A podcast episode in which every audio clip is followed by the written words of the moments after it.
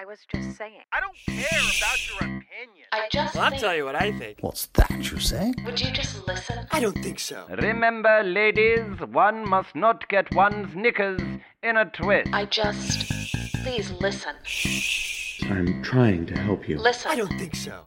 Excuse me. I don't care. I don't care. I'll you what I think. Listen. Shut up and listen.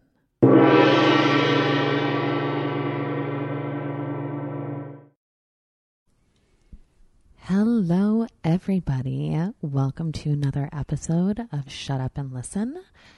And I want to give a shout out to the listeners in Israel and England and the Philippines and Canada and Mexico and the United States. I can't believe it. Um, it's so awesome what what we get to do with technology these days and yeah, I'm I'm I'm just really fucking grateful. I really really am. Um and with that, I am very grateful for the guest that I have today. Um, you have seen her everywhere, and she's been on Brooklyn Nine Nine for the last four seasons. Stephanie Beatriz. Hi. Hi. Thanks for having me. Thanks for coming. How are you? I'm great. I'm just sitting here with your beautiful dog on my lap, Yeah. loving life. Tag along. Tag along, you're so sweet. She is. Um, so we obviously had a conversation before we had a conversation. I find that's the norm um, with my guests, which is which is incredible. Um, hmm. And yeah, I'm just gonna I'm just gonna get right into it with you. Do it. Um, Do it. Ask me all the things. So we were just talking about loss and we were talking about our dogs. And I know that you just had your experience with your dog. yes, Banjo died in December. He, I decided that it was time to let him go, and he died at home. We had someone come to the house to, to my apartment, and it's been really hard. It's been like it's been surprisingly hard because I this is my first dog. We were talking about how both of our first dogs were our first dogs, and it was like getting a dog as sort of an adult. And this was my first dog, and I don't know. I've had people say things like, "Oh, that's so sad. I'm so sorry." Um, you'll it'll be fine. You'll get over it. It's gonna be you're gonna be okay. It's and like inevitably, yes, that's true, probably, but. I don't know. Sometimes it just feels like, oh my God. Like sometimes I feel like like I stubbed my toe with emotion. You know what I mean? Like it just like something will happen and it's just like overwhelming. Yeah.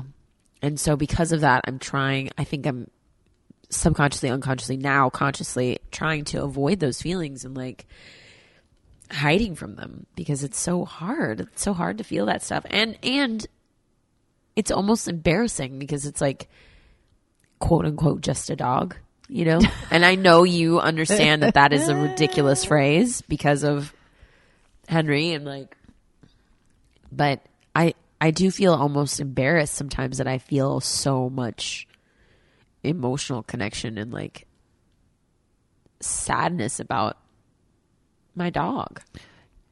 Yeah, well, I mean, the the individuals that that say like, "Oh, well, it's it's just a dog," clearly have never had a dog, No. um, and are. And for me, I'm like, don't speak to which that you don't know. Yeah. Don't speak about things that you don't know about. Yeah. Um, and and I really don't trust people that don't like animals. I don't. Agreed. I don't trust people that don't like animals. Highly agreed. I remember right when I got Banjo, I remember reading some, you know, in some online article or something. It was this op ed piece about this girl. It was like, I hate when people take their dogs to restaurants. It's disgusting. I don't want to see your dumb dog when I'm eating my whatever. And I was like, you're a monster. You're like clearly a monster if you don't, if you're like not chill with me eating at, with my dog at a table that's not your table. Yes. Like, it's, I'm, we're fine. It's fine. Like, Yeah. you're a monster. Yeah. No, I, I- and and this is what's interesting too, right?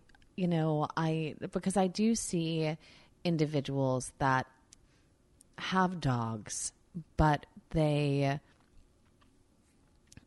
they treat them like props Yeah. more than um, beings Yeah. that, that they have a relationship with, Right. which is something that I I don't understand either. I feel like it's the same way that people will have children, Correct. you know, It's exactly like that. in order to fill some hole. And what I mean by that is it's it's all about them. There's there's a narcissism attached. Yeah. So it could be anything and it wouldn't matter. Right.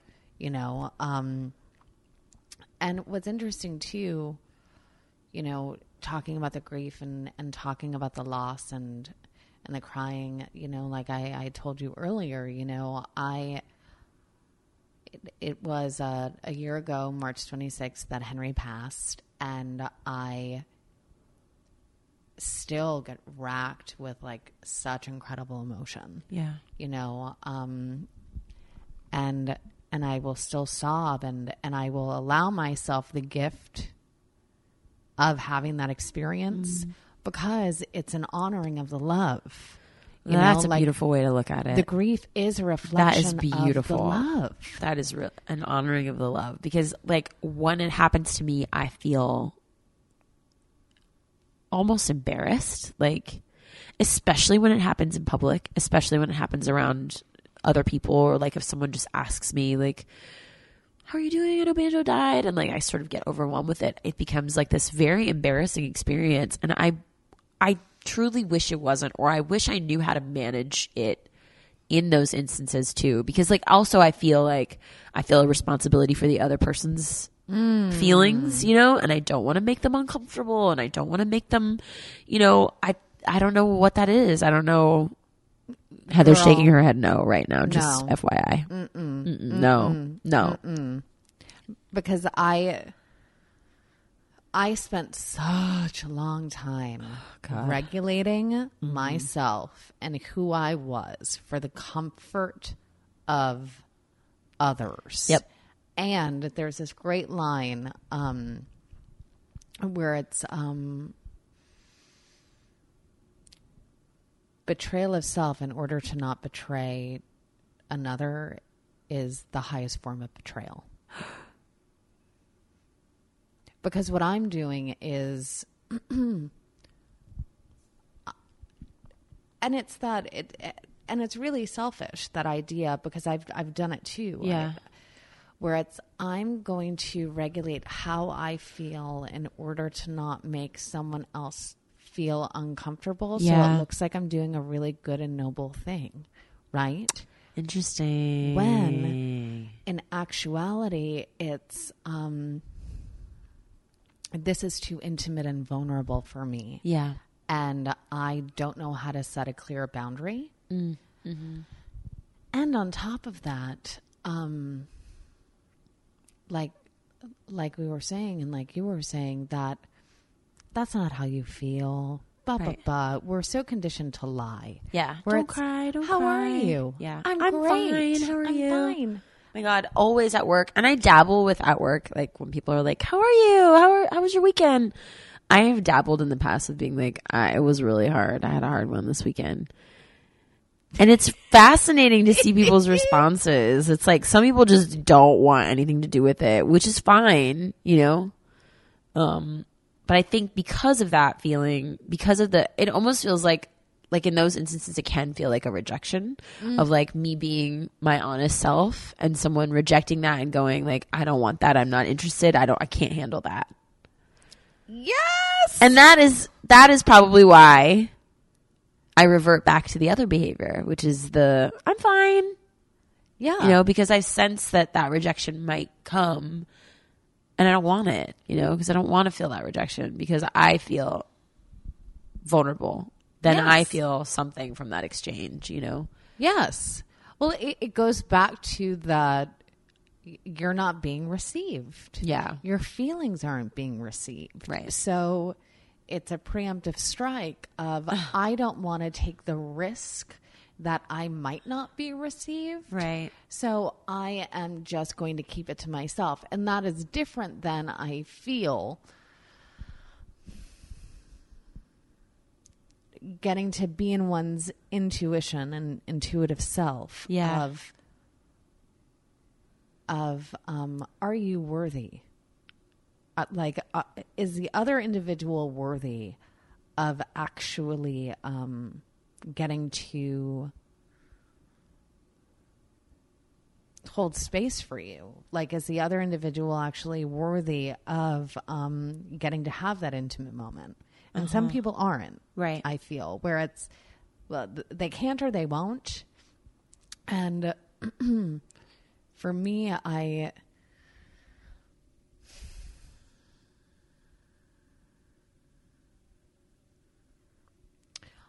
there's that that there's that saying in the bible like don't cast pearls before swine Uh huh. you know i i'm a pearl clutcher oh you that's know nice. i'm a pearl clutcher where it's um everyone is worthy of love and everyone is is worthy of being received but not everyone is worthy of my love Yeah. nor is everyone worthy of receiving me Yeah. Yeah, that's nice. and also on top of that like if i'm having a bad day and somebody asks i am going to be honest Yeah. But here's the difference I'm not asking them in a moment to fix it. Right. I'm not asking them to comfort me. I'm not Right. asking them to hold me. I'm not asking them to do anything. Mm-hmm. I am stating my truth. And with that, um, my truth is no longer regulated by the reaction or response of Mm-hmm. others. I mean, that's an interesting. That's interesting to bring that up because then it makes me go like, okay, well, what, what are you? Are you looking for something, Stephanie? When when someone asks you like, "How was your weekend?" and you want to respond, "It was terrible. I had a really hard one." Yeah. who are you responding to? And like sometimes I sometimes I think I find it more available to me to open up and talk about stuff like this with people that I don't know that well. Mm-hmm. Because I think sometimes in my in my more intimate or like my my closer friendships, I think sometimes I'm afraid of being I don't know, not I don't know if judge is the right word or what, but it's like yeah, a burden. Yeah. That's a really good way to put it. I don't want to give you all my stuff because I know you have stuff too. And I know it's going to make it heavier and I don't I don't I just don't want to do that to you. So again, it's not unlike the the I'm going to preemptively do this because I'm pretty sure this is how it's going to go, so I'm just going to maneuver things around so that you don't know anything's even wrong over here, you know, or like you know a little bit, you know, like you're checking in with me, but you don't really know the depths of it because like I haven't allowed you to see it because I love you and I don't want you to be burdened by it. Versus like a stranger, which is like, or like someone that I know pretty well, let's say at work, like some, like let's say someone on the crew or something asked me how I am mm-hmm. And I had a shitty weekend or something, and I say, "Oh God, I just had like it was really hard. Like this happened and this happened." I don't know. It's like easier to say that sometimes to, to people that that you almost like. It's almost safer in a way because you know that that exchange is just going to take like that fifteen or twenty minutes that you're with them.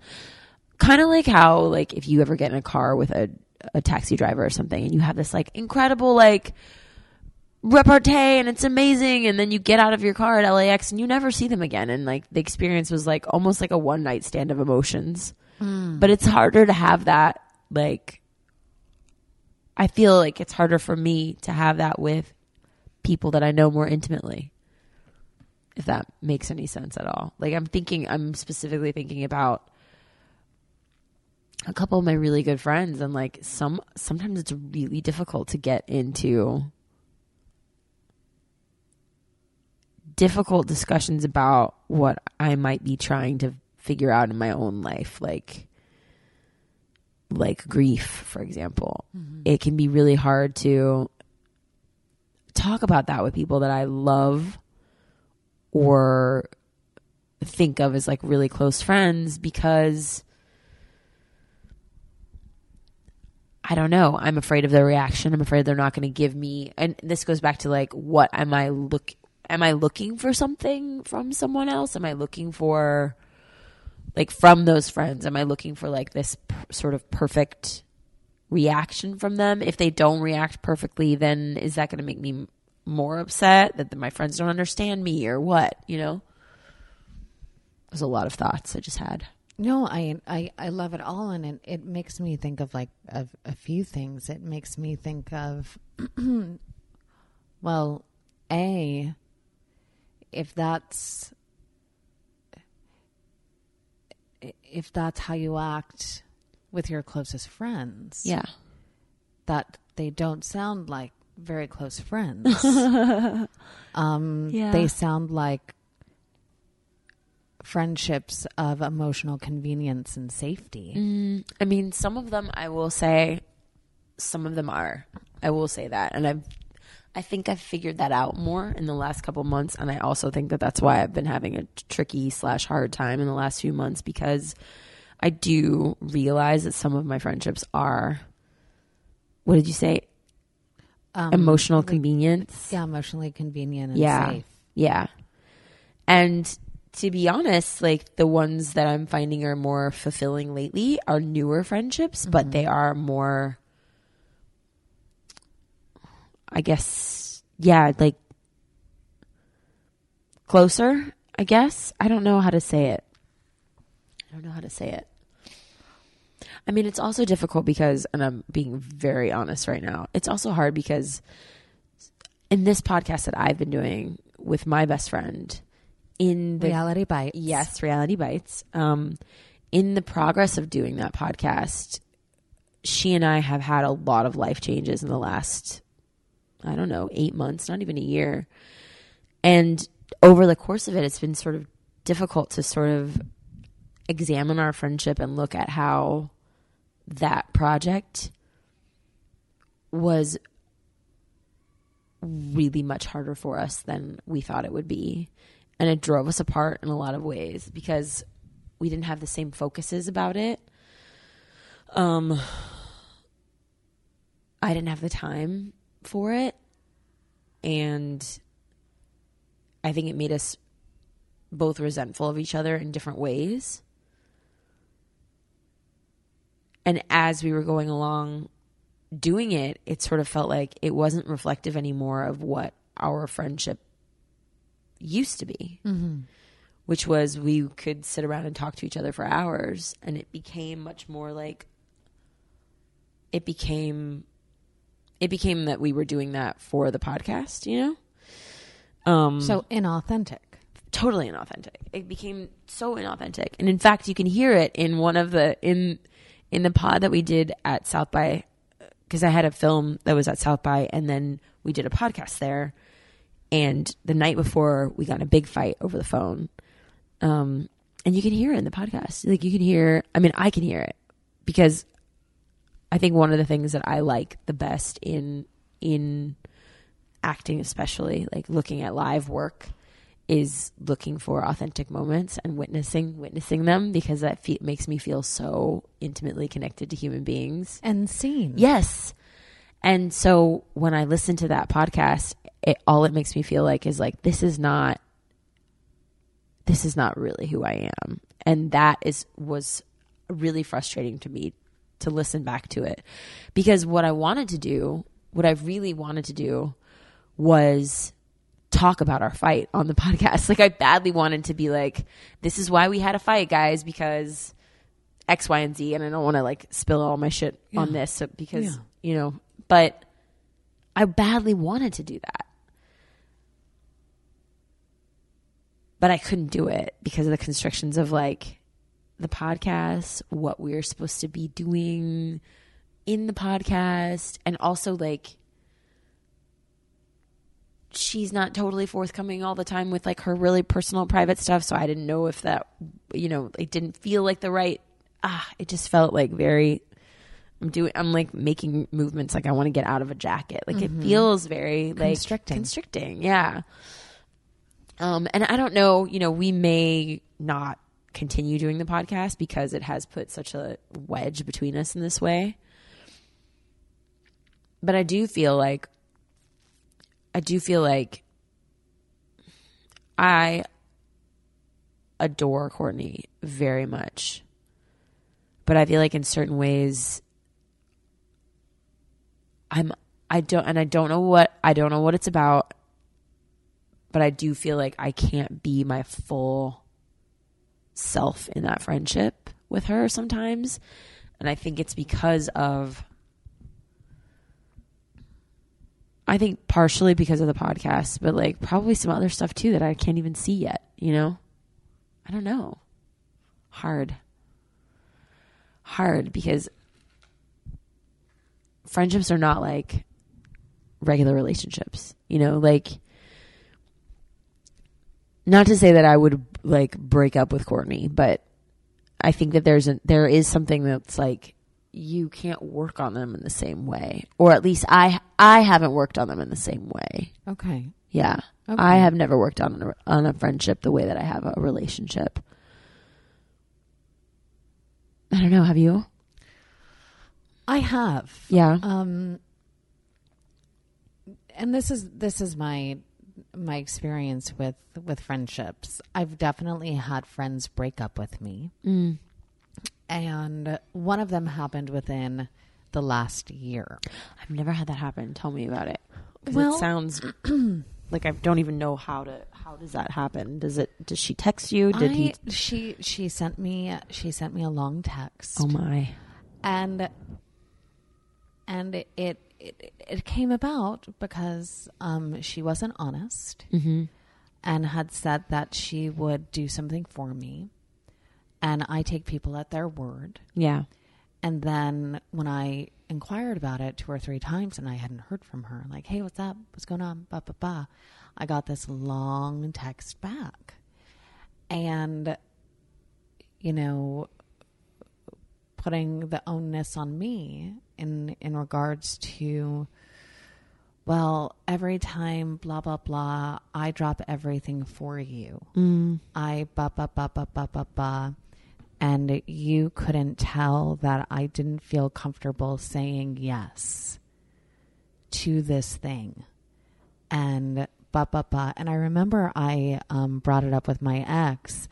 One of the many reasons she's now my ex and um she was like you don't read emotional cues very well like Whoa. you- That's so insulting. the the subtext you don't read the emotional subtext and That's so insulting for an actor, I know, especially. I know it's it's very very insulting. oh my god. But that's also because, you know, I read the emotional subtext of everyone all the time, which is why I I I know that most people are full of shit. Uh-huh. And most people lie, and that's fine because I don't care enough about you to inquire. yeah. You know, I really have to care about you um, to want to get in there and talk and discover and explore and get vulnerable in that way Yeah.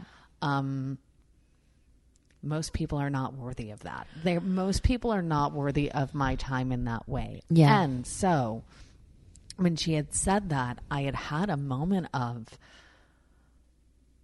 well I I take people at their word that because that's how I am. You Yeah. know, I'm a woman of my word. If I say I'm going to do it, I'm going to do it Right. you know um, i mean what i say and i say what i mean and i don't apologize for it and i take responsibility you know and and i i've never been able to understand when it comes to friendships why there wouldn't be complete honesty and openness and authenticity You know, I have, I can count my friends on one hand. Mm-hmm.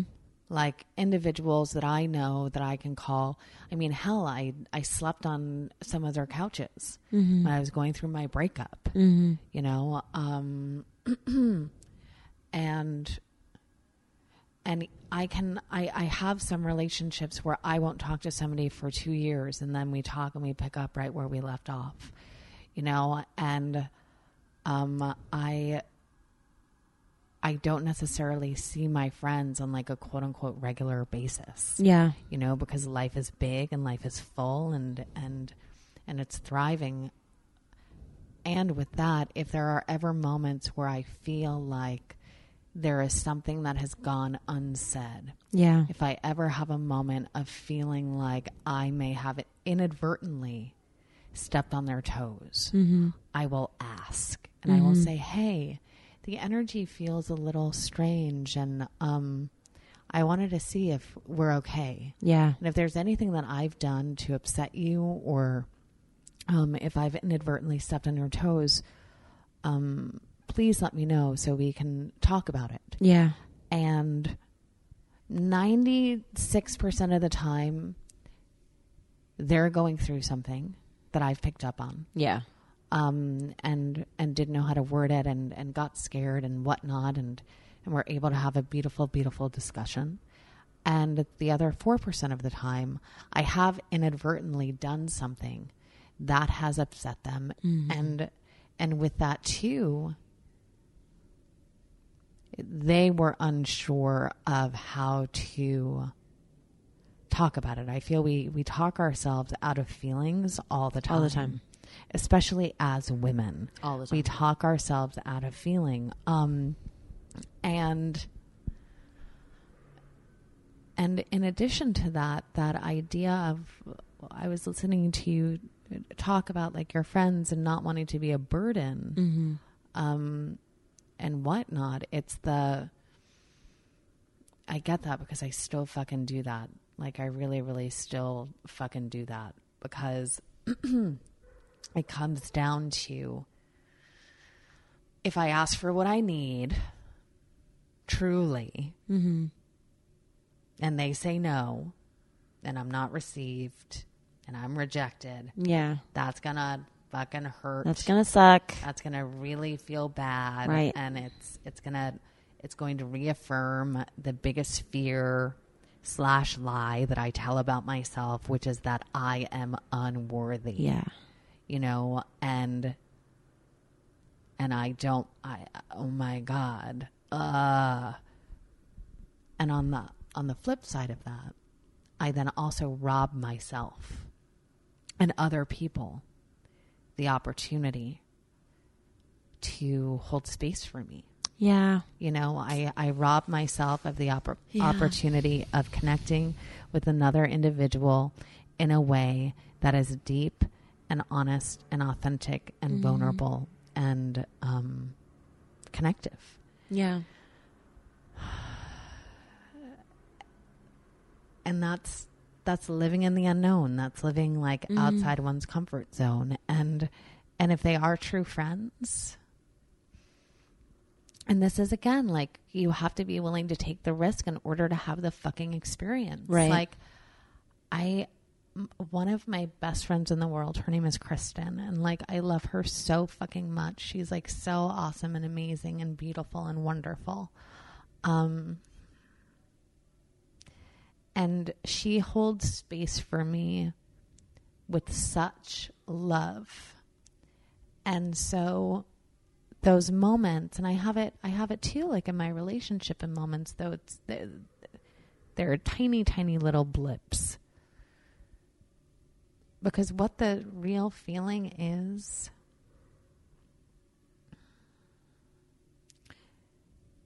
there's a humility in love mm. There's a there's a real humility and and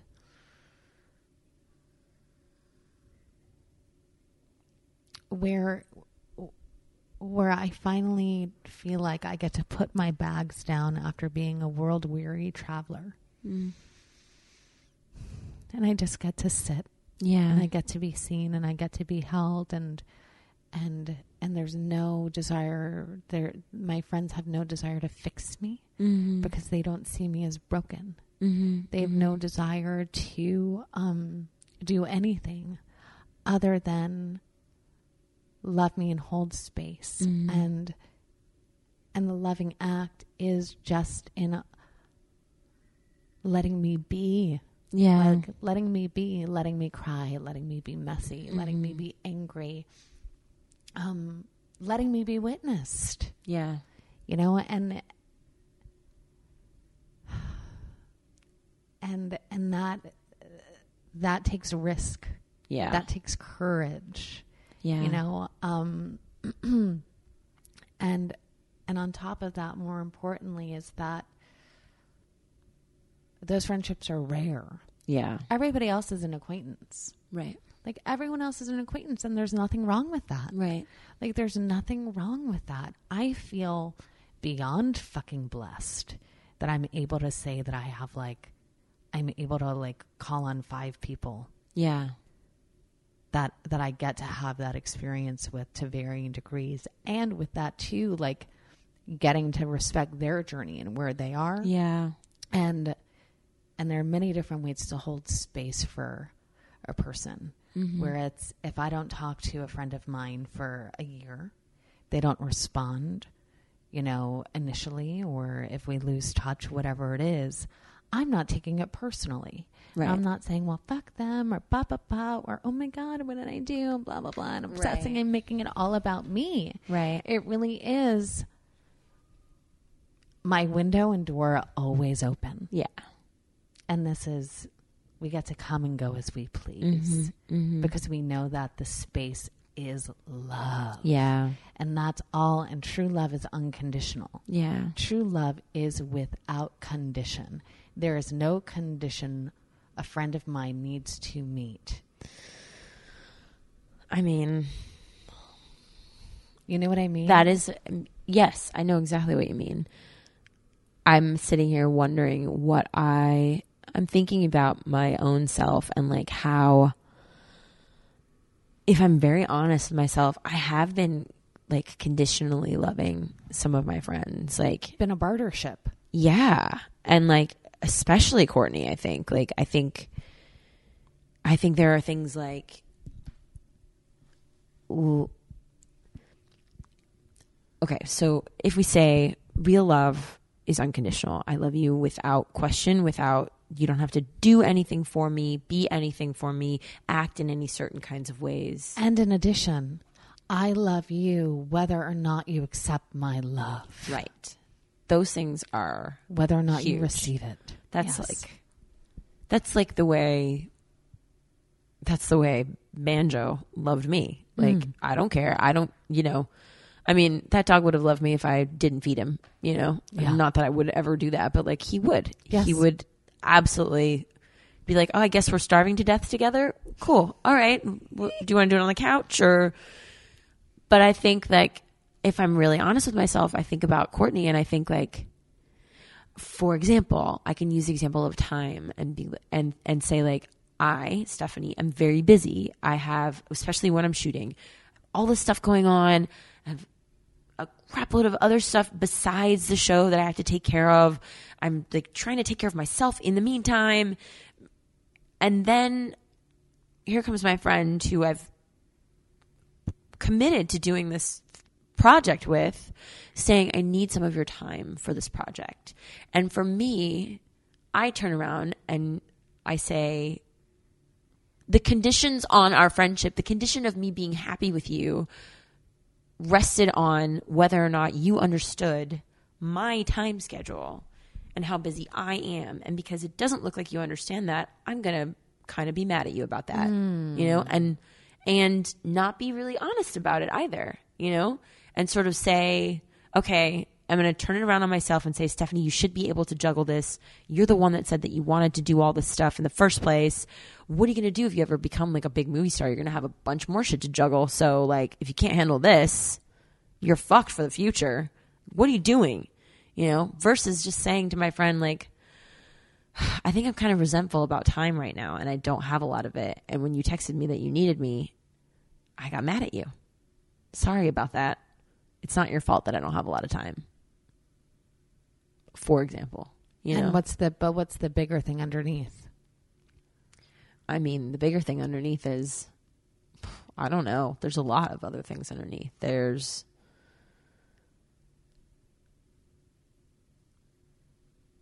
I mean, I'm trying to sort of think about is it related to is it related to self worth in some kind of way? Is it related to like I don't know. I don't know. I don't know what the bigger thing underneath is. The idea. Why did you say yes to doing the podcast? Because I wanted to spend time with her, mm-hmm. and I wanted to.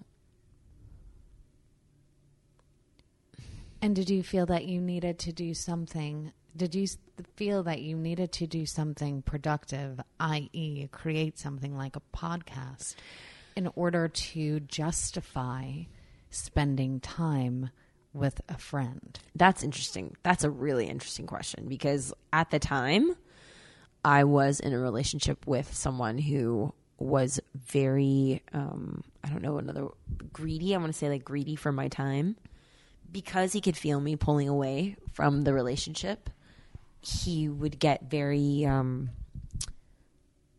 jealous about me spending time with friends or outside activities or hobbies or whatever and he would ask why we didn't have time to spend together. And the reality is, we didn't have time to spend together because I wasn't making time for him because I wasn't really enjoying spending time with him.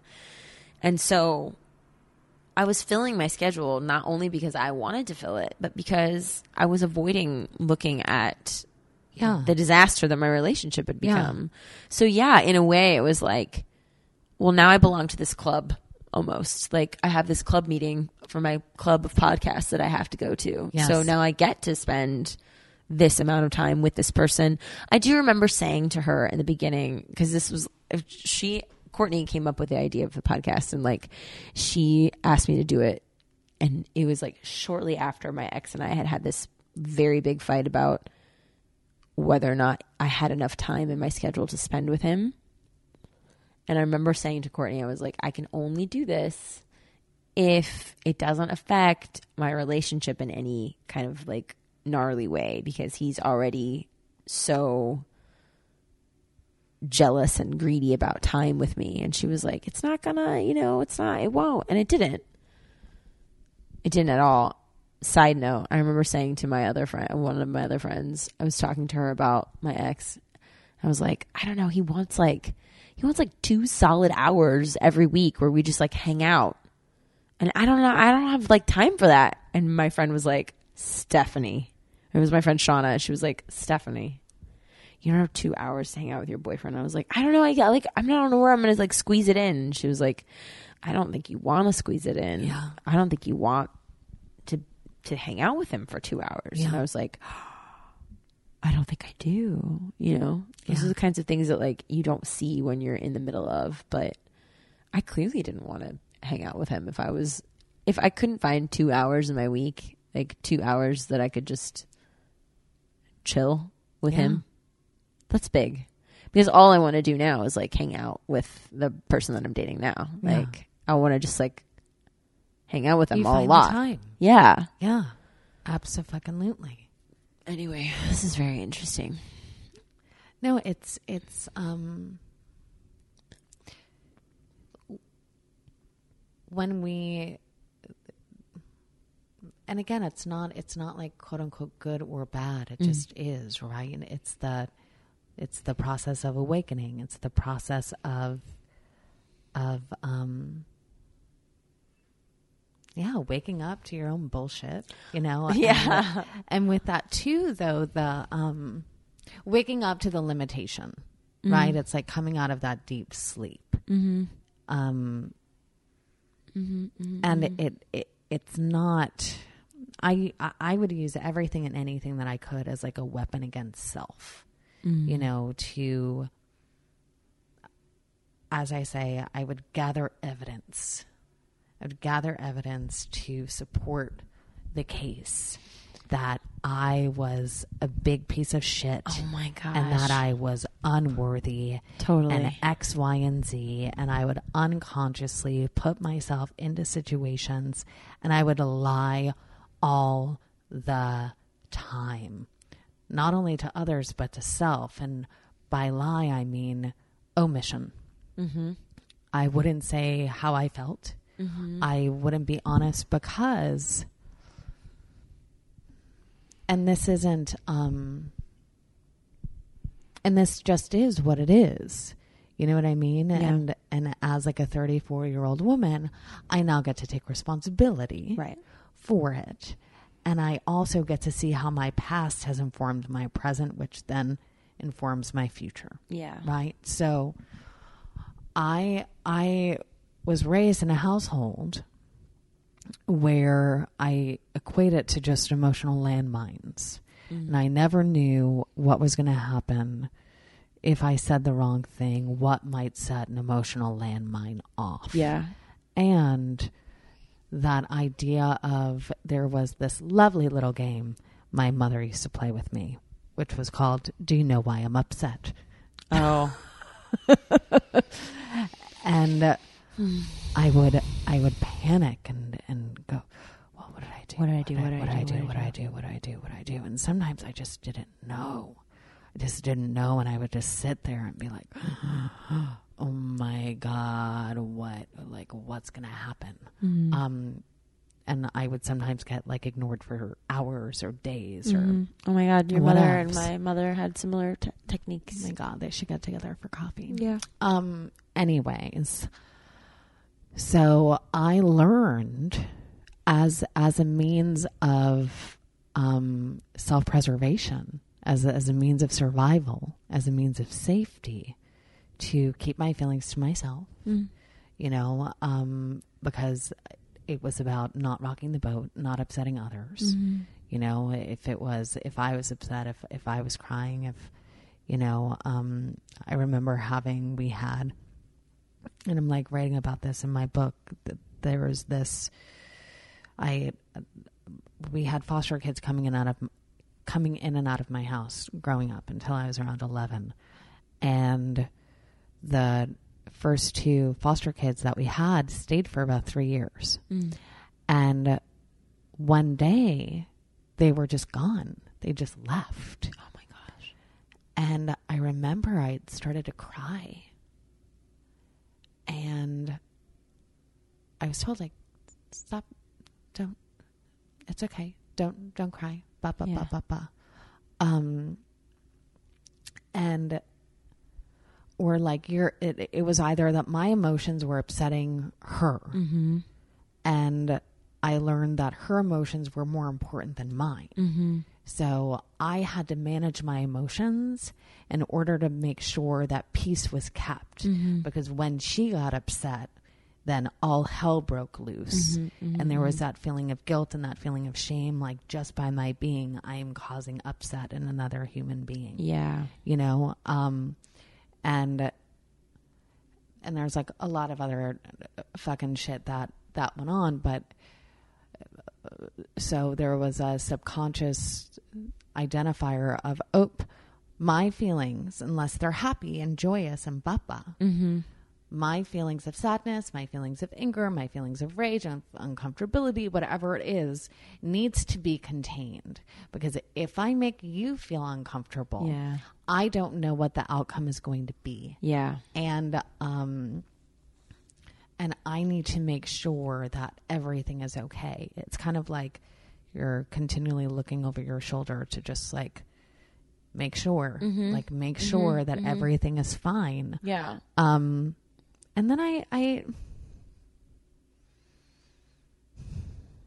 it really has been like pretty recently, you know, that, um,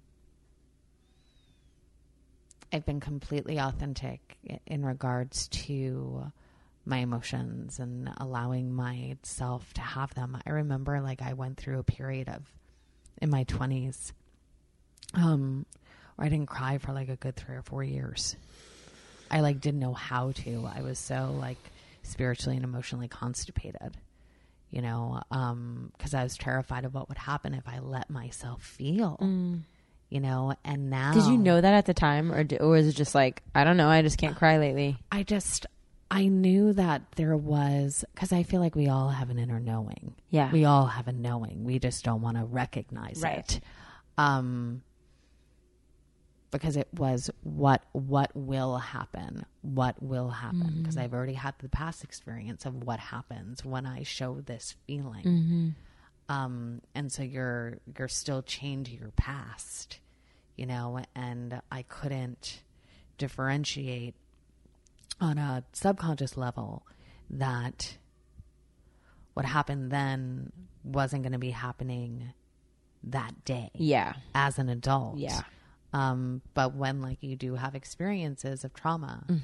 um, it's it's hard to like the past is always in your present, Mm-hmm, and my therapist calls it an unconscious tape that's like continually playing in the background that you can't even really hear anymore. But there's just repeating a truth, some quote unquote truth that you recognize as a truth in childhood or something. yes, absolutely, Yeah, and that you're sure that if if it's it's so unconscious that you don't even know that it's like molding your behavior, molding your choices because you don't you haven't recognized or understood that it's there. yeah. And then you just you get to do the work, Yeah. You know, and I've gotten to do a lot of fucking work, mm-hmm. and I'm so fucking grateful, and I really do believe slash know with a capital K that I wouldn't have the life that I have now.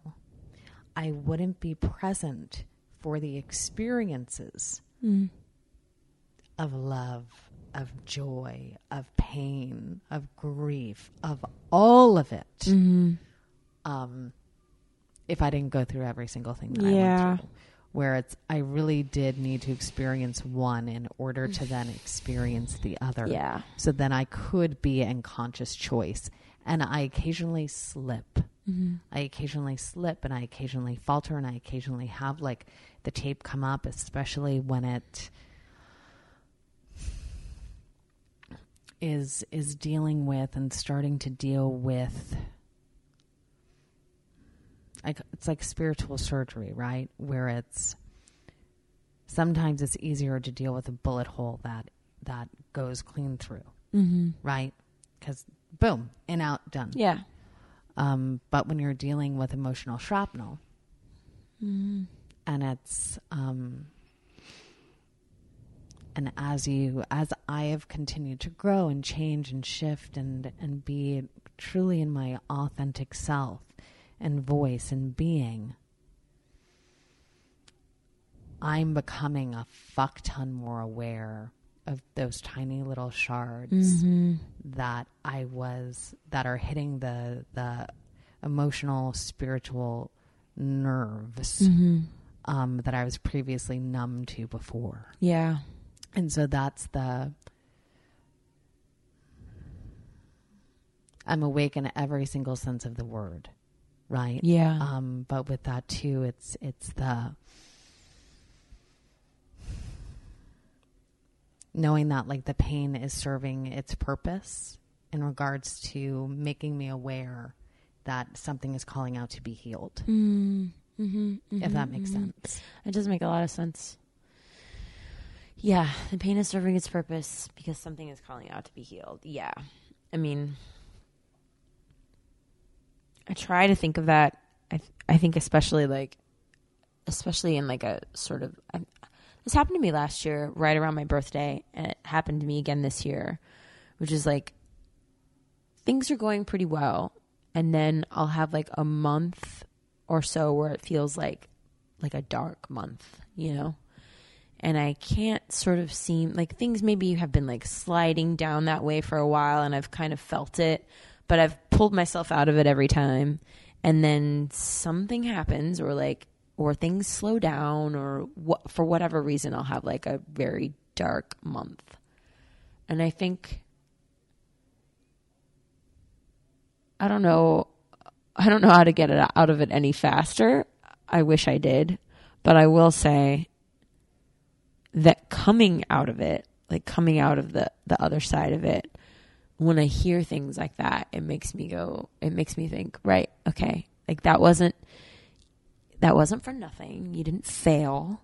You weren't. It's not like okay. Let's pretend it didn't happen it is for a reason. There's it's there's a reason that that happened, you know, and there's probably quite a few.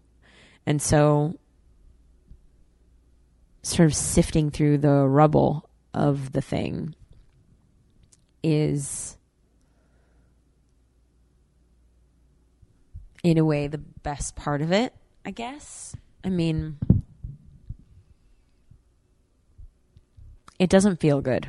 It like like having a dark month doesn't feel good. It feels like shit. It feels awful. You feel. I didn't feel suicidal, but I cer- certainly felt like I don't want to leave. I don't want anyone to see me. I want to isolate completely. I don't want to, you know, I want to pretend like, oh, I just spilled water on your carpet. It's okay. I just want to pretend like this isn't happening, you know? Yeah. And so, but to hear something like that is is such a good. It's, it's like it's like hearing a beautiful piece of music or something where you're like, oh, right. There's a purpose to this this part of my life that I want to pretend isn't happening or want to pretend I'm not engaging in or or want to believe that like it's just this thing and it's going to happen and then it'll be over and I'll just like push it under the rug and it'll be fine. Everything will be fine. Which is like you could you could do it that way or you could look at the thing and go, okay, what is this? And why? And like, not, not how can I avoid this from ever happening again, but how can I figure out what I actually need or want that's going to make this dark month less of a less of a um, an attraction. And with that too, though, it's you know my quote unquote dark nights of the soul Mm-hmm. have actually ended up being my greatest teachers. Yeah. So for me, it's always what is this here to teach me? Right. What am what am I here to learn in this moment? Yeah. And it's whether it's self compassion, whether it is learning to not judge my feelings and to not should all over myself. you know, I should be feeling this, I should be feeling that. Says Oh, who? I should all over myself again. Yeah, I should all over myself all the time because I have this idea of who I think of who I think I should be. And how it's all supposed to go. Yes, and that if I'm not being this idea of who I think I should be, Then it's going terribly, obviously. yeah, and then and then it comes back to well, whose whose script is that anyway? Right. Like whose casting description is that? Right. Like the character description most certainly does not reflect where I am in my current state. Right. And it was written by somebody else. Yeah. You know, and because I I've spent my whole entire life going along to get along and I Mm-hmm. will be whoever you need me to be in order for me to be safe and just get by and live another Mm-hmm. day. You know, the idea of and I think that this is like the micro of a macro, especially in regards to women. Yeah. um and it and I've brought it up before in the podcast and I am going to bring it up again because it is something that really fucking makes me rageful and angry. Um is that especially young girls I remember that uh a family member of mine would grip me in these bear hugs. And I hated it. I hated it so fucking much. Yeah. It made me feel so uncomfortable. I didn't like it. And I remember two specific incidents in which I struggled to get Yeah. loose. And they got upset. And my mother got upset because I had caused them to get upset. Mm-hmm. Mm-hmm. And it mm-hmm. was essentially, what's wrong with you? Why can't you just accept this hug? And that made me feel shame and Yeah. it made me feel guilt then because it's like, well, what is wrong with me? Maybe like I can't accept love. Maybe I can't accept this. Maybe I can't accept that. And, and yeah, well, it just, I didn't know how to verbalize and vocalize that it just made me feel uncomfortable. And on top of that, the idea that I would have to justify Yeah. the fact that I just did not want my being or body touched in that way, Yeah. held in that way, Yeah. that I was taught in that moment unequivocally that another person's feelings are more important than my comfortability and my body and my autonomy um and and that deals with like a fuck ton of other shit that we're not going to get into now because it to to that point it's when we tell children to go hug the grandparent, hug the aunt, hug the friend, hug the this, and we um, teach them again that their their bodies and their feelings and their comfortability are less important than someone else's Yeah. it um, creates this perverse, you know, um, attitude and and behavior that then when it comes to being an adult and either that's not how you feel or no you're not like this. You know what? I see you as a comedic actor. I don't see you as a dramatic actor. Well oh okay. It's um you're there to serve others. Right. and that's it. There's like Right. no two fucking ways about it. Right. um and i had the experience like the other week and it made me think of of money when i was walking down the street and somebody had asked me for a cigarette.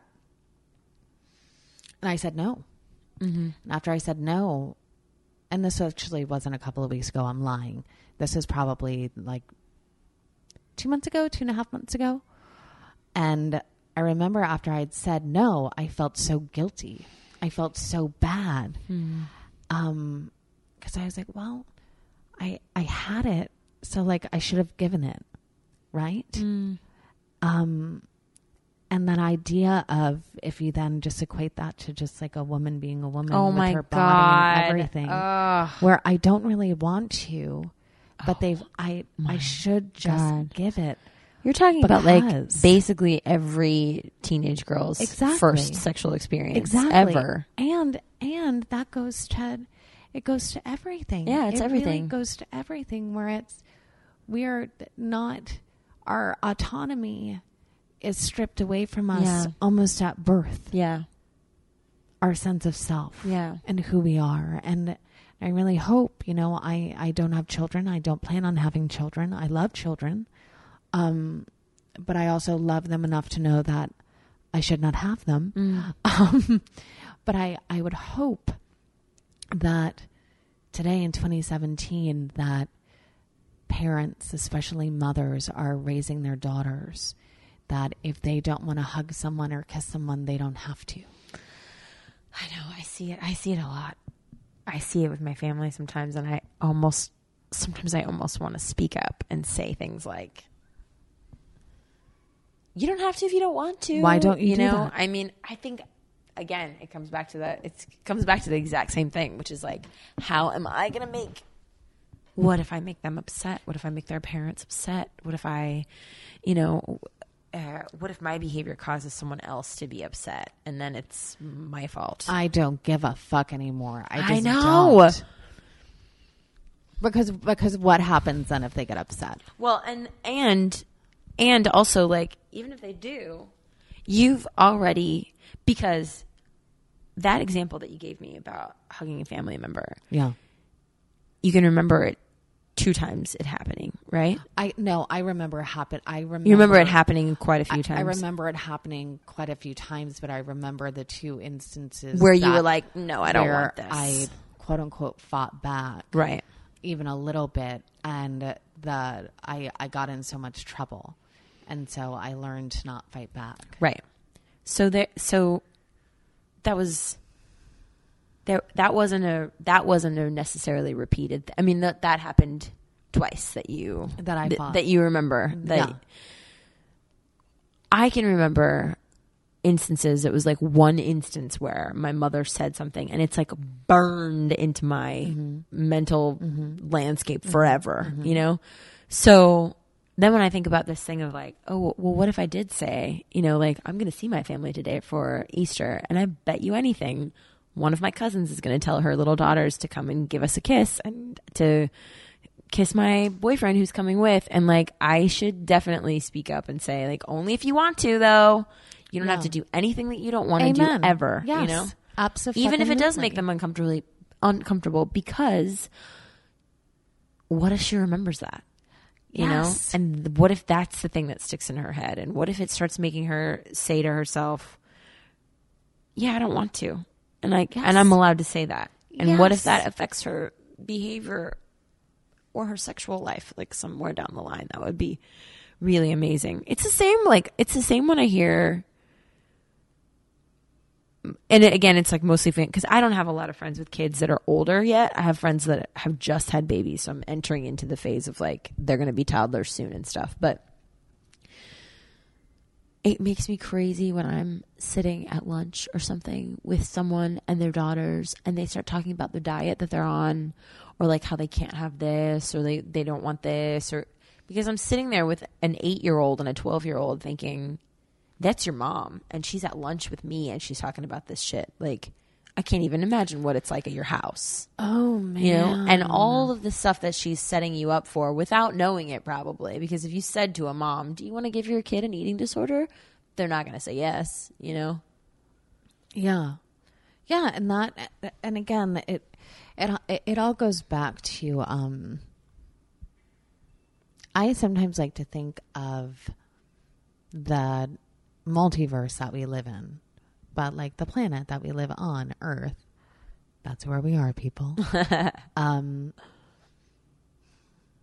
as almost like a, a computer program you know where where there's so much code that's written like so much fucking data that um we forget we're in the illusion and that's part of the reason that i fucking love the matrix and i fucking love harry potter Yep. you know where it's like you wake up to the illusion. It's like what jesus talked about right? Where it's like i'm um i'm i'm in the world but not of it right? Where it's i'm able to see the truth as the truth which means that like i'm able to manipulate matter. You know like when they talk about like what's the matter? Like we're creating shit all the time. Yeah. You know so so when we wake up when i waking up to oh whose truth am i living? And if i'm coming from a place of love and i don't mean passivity if i'm coming from a place of truth mm-hmm. and honesty and authenticity and power and pleasure and setting those clear boundaries because um, I'm in alignment with my worth mm-hmm. and who I am. Mm-hmm. It's not my business how well the message is received mm. because I know where it's coming from within me. Again, if I am in my honesty and if I am Yeah. in my in my authentic self, that it's not about putting someone else down and it's not about making someone else feel bad. However, I am not responsible for that person's feelings. Like I'm not. And most times when individuals end up becoming uncomfortable, it's because a truth has been struck within them Mm-hmm. That they are unwilling to see or look at or deal with. Oh, that's interesting. You know, it's it's I feel like we're all wounded healers walking around like opening up each other's Yeah. wounds. So we have the opportunity to fucking heal, Yeah. you know, and and that's what I'm all about. Like for me it's like fuck, man. Like I really just made a commitment to life this past year where I was just all right. I'm here. Yeah. You know, suicide was always an option for me. It was always, and I know I've said this before in the podcast, guys, but like these are the discussions that we have. Um, it, it it really was. It was just, um, yep. Well, if it gets really bad, Yeah. I can I can check out. Right. So I already had one foot out the door. Right. So making the commitment to stay, be in this life. Yeah. Um, I remember I had a fucking major argument with the universe after I made the commitment. I was like, listen, you motherfucker. you better make this fucking worth it. yeah. That if I'm fucking taking the goddamn risk to stay here and really commit, and you know that when I commit, I fucking commit. Like, I'm making the commitment to stay here, you better make it fucking worth it Yeah. because I'm willing to like put in the effort. Are you? What happened?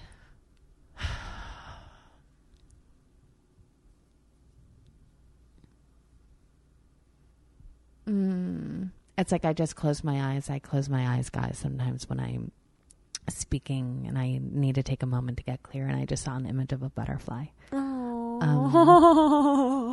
like that's really it. It's like the the I've like emerged from my cocoon. I've like emerged from the cocoon and it's you know, you don't know as a caterpillar that you're going to become a butterfly. Maybe Yeah. you have like an inkling. Right. You, You know, sort of feel you- some instinctual. Yeah, but you don't Something. know. And then what is a cocoon? Like in one regard it's really safe, it's really nice, it's really warm, it's really cozy. It's like being in a womb, right? Right. But then it becomes constricting and restricting and you're like, "Ooh, something's happening that I've got to Ooh, I'm growing and I don't like it. Yeah. Ooh, it feels so uncomfortable. Yes. You know, um and then before you know it, you're like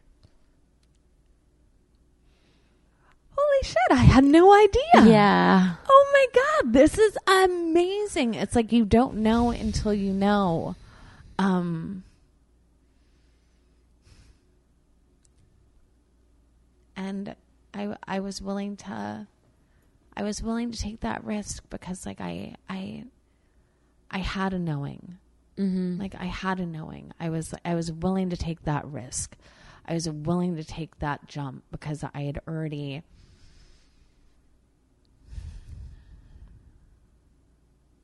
I know that like if I died tomorrow, I'd be all right. I know that if I um I don't need anything anymore, quote unquote, in regards to be taken care of because I already know that I am. That's amazing. And with that too, it's the um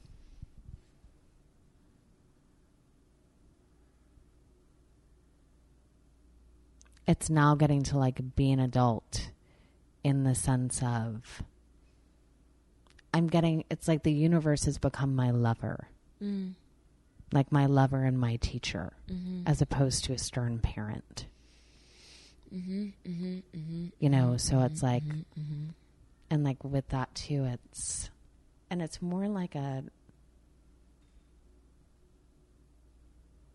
like I'm really just getting to like live a life that truly turns me on and in mm-hmm. moments that's terrifying to me Yeah. and I reject it Yeah. because I'm like oh this is too much Yeah. this is too much of feeling good And what that, what I get to see with that is that it just is like more emotional shrapnel, more spiritual shrapnel, more of the mm. like Catholicism, more of like the, you know, like fucking like old wounds and trauma and bapa that like needs to be fucking healed. Yeah. You know, and then I get to delve deeper into pleasure and then mm-hmm. I get to delve deeper into power. Mm-hmm. And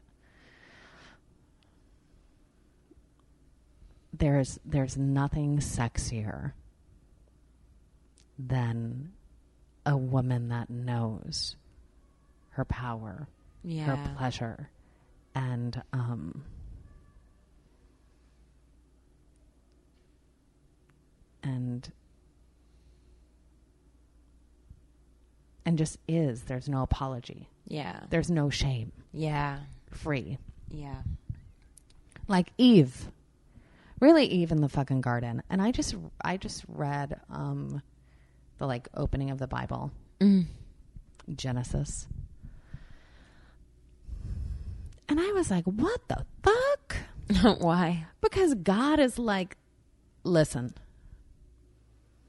Adam, like you need a mate, so I'm going to make Eve out of you." Right. right? Um, and he told Adam, like, Adam, you need to tell Eve, ba ba ba ba ba. You can do, but you must not eat from the tree of knowledge. And so what? So what I thought was, so you're you're literally putting you're putting the subtext in the beginning that God clearly doesn't trust his creation mm-hmm. and is automatically testing them. Right. Like that's a sick motherfucker Yeah. right there. Just gonna put it right in the middle of in the middle of your paradise. This Yeah. thing that you're not supposed to have. That and also like with that too, it's the it it drives home the idea even if it's subconscious that to be in your knowing is bad. Oh my god, I used to that it used to make me insane that story because I remember being a child and thinking, okay, first of all, this doesn't seem right that God made Adam, but then he didn't make Eve. Also, he just like took part. So are we less like? I remember having these thoughts as a mm. kid, thinking like, that seems strange that we would be getting told a mm-hmm. story, and that half of the gender in this room is like feeling like so I'm not an original. I'm a I'm a chunk grown off of the original. Yes. I remember thinking that as a kid. Yeah. And then I also remember thinking, this is so not in these words, but this is so fucked up that they're not supposed to know. Like it's literally called the tree of knowledge. I would be Yeah. eating that thing all day, Yes. every day. Absolutely. Everything on it, I'd be like pulling the leaves off, breaking off stems, and like burning them and sniffing up the fire. Like what? Yeah. It's the tree of knowledge. Like I know. And with that too, it's that they talk about knowledge is power. yeah, right? Um, and it's they say ignorance is bliss, you know, and you know, I really do like. I I know I brought up Jesus like three times today. Maybe it's because Oh, I think it's, so interesting to talk Easter about it. Sunday. Yeah, probably. um that idea of like don't ye know that ye are gods that these and even greater works shall you do you know and um i'm not i'm not religious i'm very spiritual you know whether it's the bible or the quran or um you know fucking like buddhist texts you know like whatever the fuck like i i just love knowing I love knowledge in that way. Um, but really, it's the what better way to quote unquote keep people in line than to keep them in fear oh yeah. and um, and rob them of their power. Yeah. I mean, you think about okay, what you said was what better way to keep people in line mm-hmm. and rob them of their power. Mm-hmm. Than fear. Mm-hmm. Fear of not the, the knowledge, like something bad is going to happen to you. and that you need to meet all these conditions because it goes to I mean it's Jesus fucking Christ. You know, it's like the Bible stories like are are um, updated editions of of stories that have been being told for centuries, going back to fucking like Horus and Egyptian um, like allegories. It's it's it's it's it's the same. It's, Yeah. it's all the same, and and I don't think that there's anything wrong that like people believe what they believe. Like that is totally that's great. Yeah. That's great. Um, and with that too, though, it's it's it all leads back to the same thing, which is love. Yeah. You know, like energy doesn't die; it merely changes form. Like yeah. I think that like it's and then on top of that, for fuck's sakes, like Constantine with the like edits of the Bible and ba ba ba ba ba and like taking away like the Mary Magdalene's text, taking away like the Gospel of Thomas, um, taking away um, Mary's text. Yeah. What better way to what better way to to continue to make women feel less than and invaluable than to not give them representation in one of the you know one of the most widely read texts ever. Yeah, and you know like the truth that like Mary Magdalene, you know, was Jesus's wife.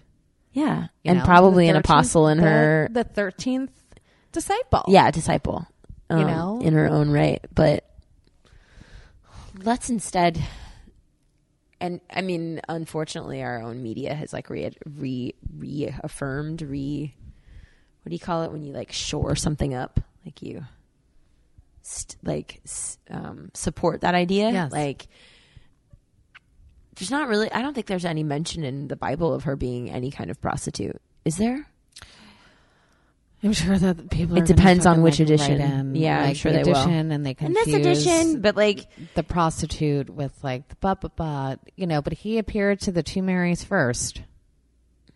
Is all I'm saying. I yeah. I I mean, I think like I agree that I I have lots of friends that are deeply religious and I th- I think that it gives them a sense of purpose, value, worth. It it's so it can be so beautiful and so such an amazing power. But with that too, though, is it is it giving them a sense of safety in the sense of Totally. Well, I know, and ba ba ba. As I know no matter what I'm going to to- be okay. um but like with that too the idea of questioning because i remember being taught and i'd mentioned this a few weeks ago where ccd like i grew up roman catholic and i remember getting kicked out of class all the time Mm-hmm. Oh, I got kicked out of Sunday school so many times. ask questions Ask the wrong questions. and Excuse me. So, does that mean if no one's heard of our Lord Jesus, Jesus Savior, that means that they'll automatically just go to hell because Yes. they haven't heard of yes heard of Him? yes Well, that's why it's your responsibility to spread the message. But okay, but what if? And I would have these like arguments. Mm-hmm. as- oh, and in in I guess it was beginning of high school, probably ninth grade or something like that. I just could not wrap my brain around the idea that gay people were just automatically going to hell. I couldn't wrap my brain around it. I was like, it doesn't make any sense. Because if God created all of us perfect and these people were born gay, there's a what please help me figure out there's a disconnect there. yeah You know? yeah Kicked right the out. yeah but then when but the but the argument then is is that we're not born perfect right. we're born then it's like you're, you're imperfect. imperfect. and that's because of eve Right. Eve. Yeah, where it's like that is the longest standing resentment I've like ever heard in my life. Yeah. like It's a the resentment stupidest that's thing still ever. going strong. And then it was so interesting. I had a dream the other the other night, uh, and in the dream, I was with I was with like what seemed like a group of like sorority girls or something, and someone started singing "Oh Holy Night," Hmm. and I was thinking to myself, okay, who's going to take the harmony? and then I and then someone took the harmony, and then I took like the harmony's harmony, and I remember waking up being like, I need to read the the lyrics to "Oh Holy Night," and then I read the lyrics, and I'm actually going to like pull them up right now. Oh, holy night! Because the stars are sh- brightly shining. Yeah, but the original. Oh, there's an um, original. Yeah, because it was written by a Frenchman.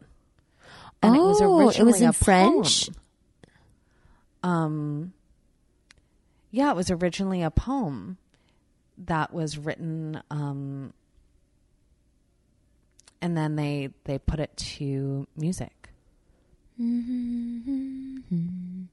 So, and I thought it was just yeah, it was written by Placide Cappeau.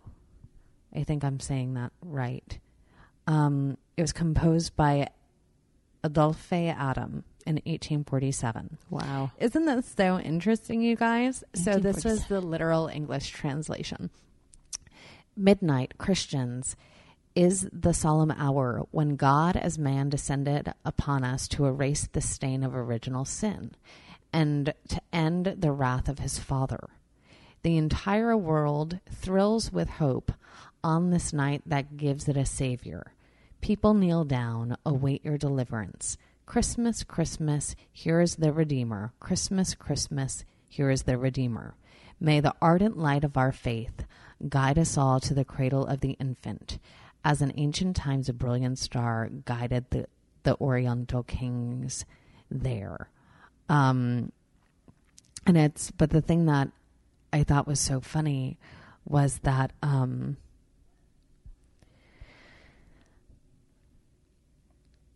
was that was the line of um when God as man descended unto us to erase the stain of original sin and to end the wrath of his father. Of his father, yeah. Where it's like no wonder everybody loves Jesus. They're like, "Oh my gosh, dude, you have no idea Thank before you you so much for got- coming." Before you got here, it was hella crazy.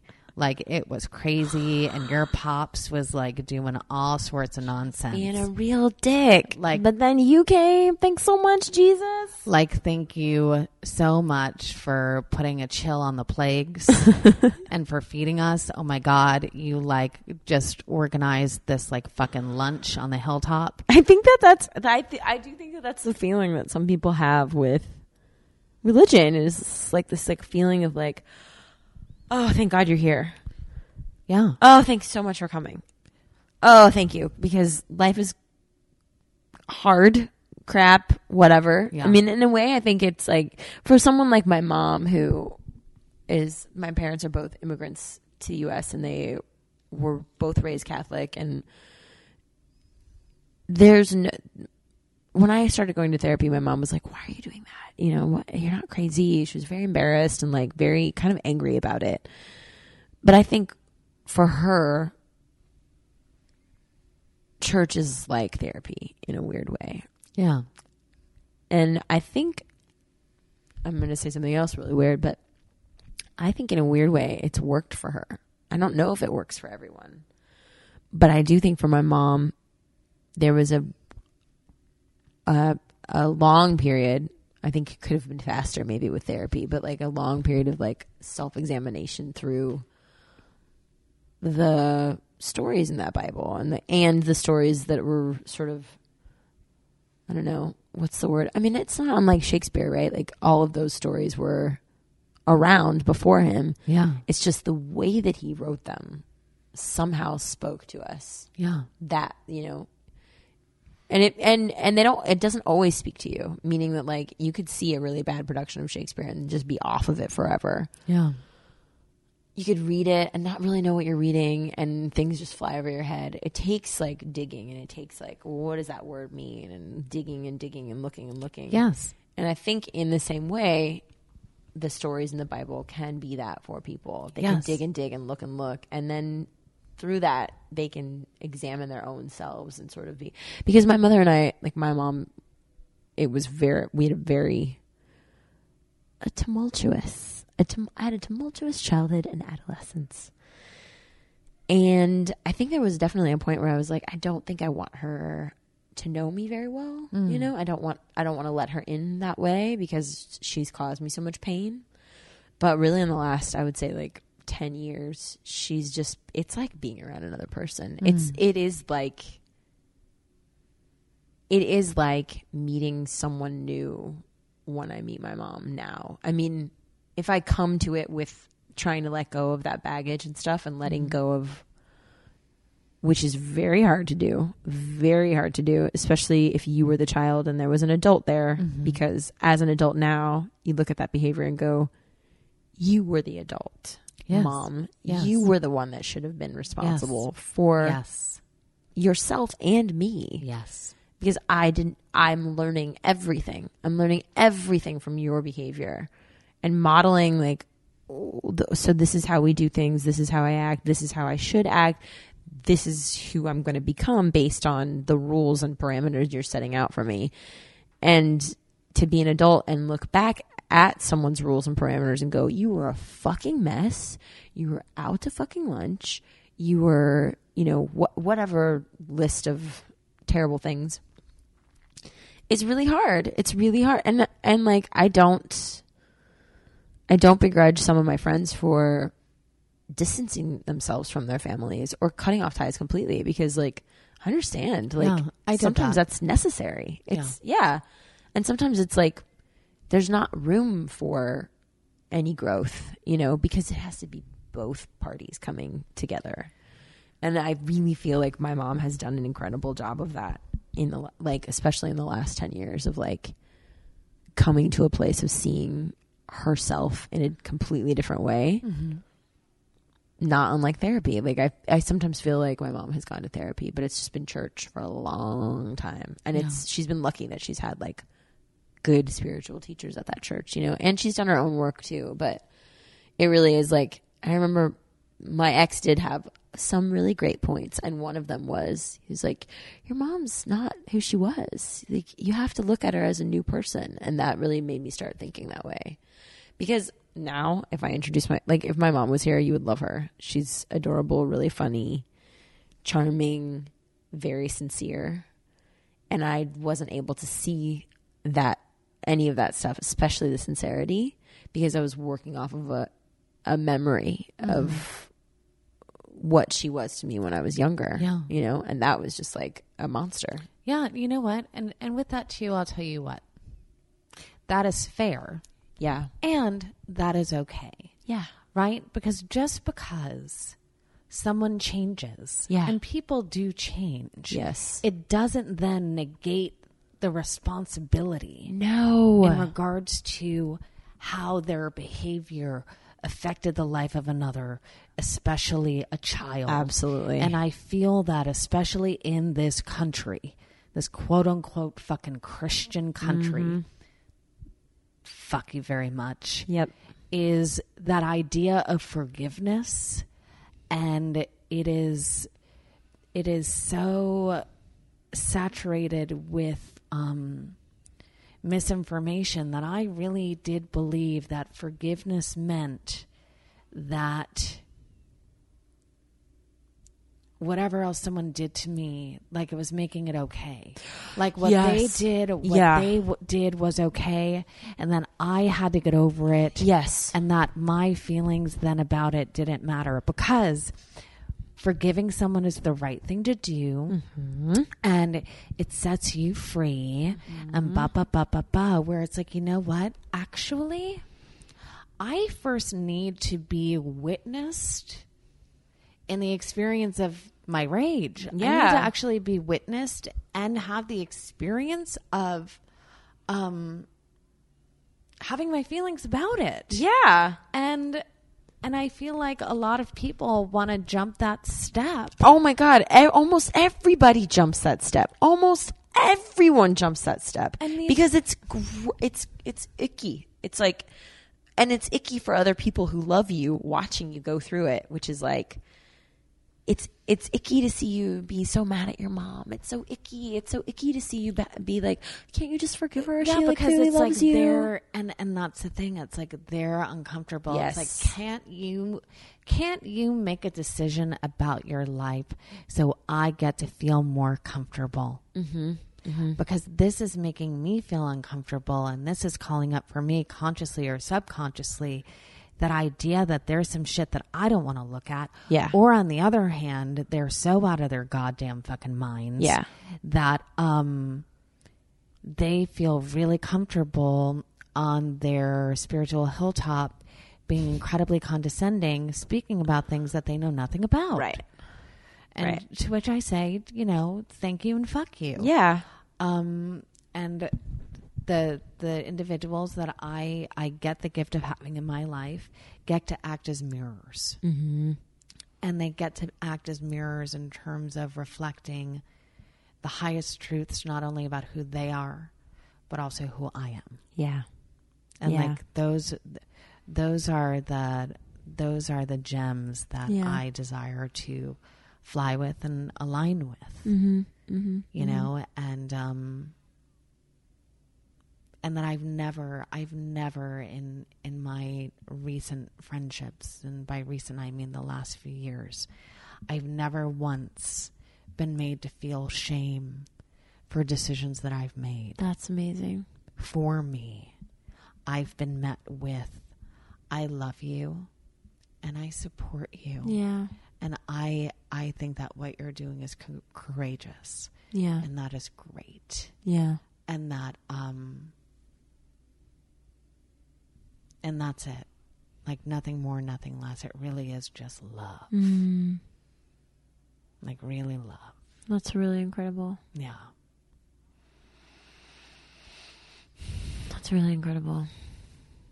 So I'm excited to talk with you in the future to find out how your friendships Yeah. and relationships have Yeah. changed. I would love to continue this discussion. It's Um, good. Well, like, will you come back? I would love point? that. I Oh would- my god. Deeply love that. Okay. And with that too, I ask that, you actually pause before you say that to see.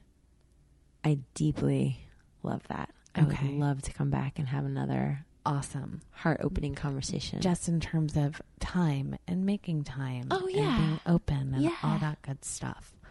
Um, plus these wonderful pups. I know. And Tagalong's been, she's been so good. Yeah, Um, good.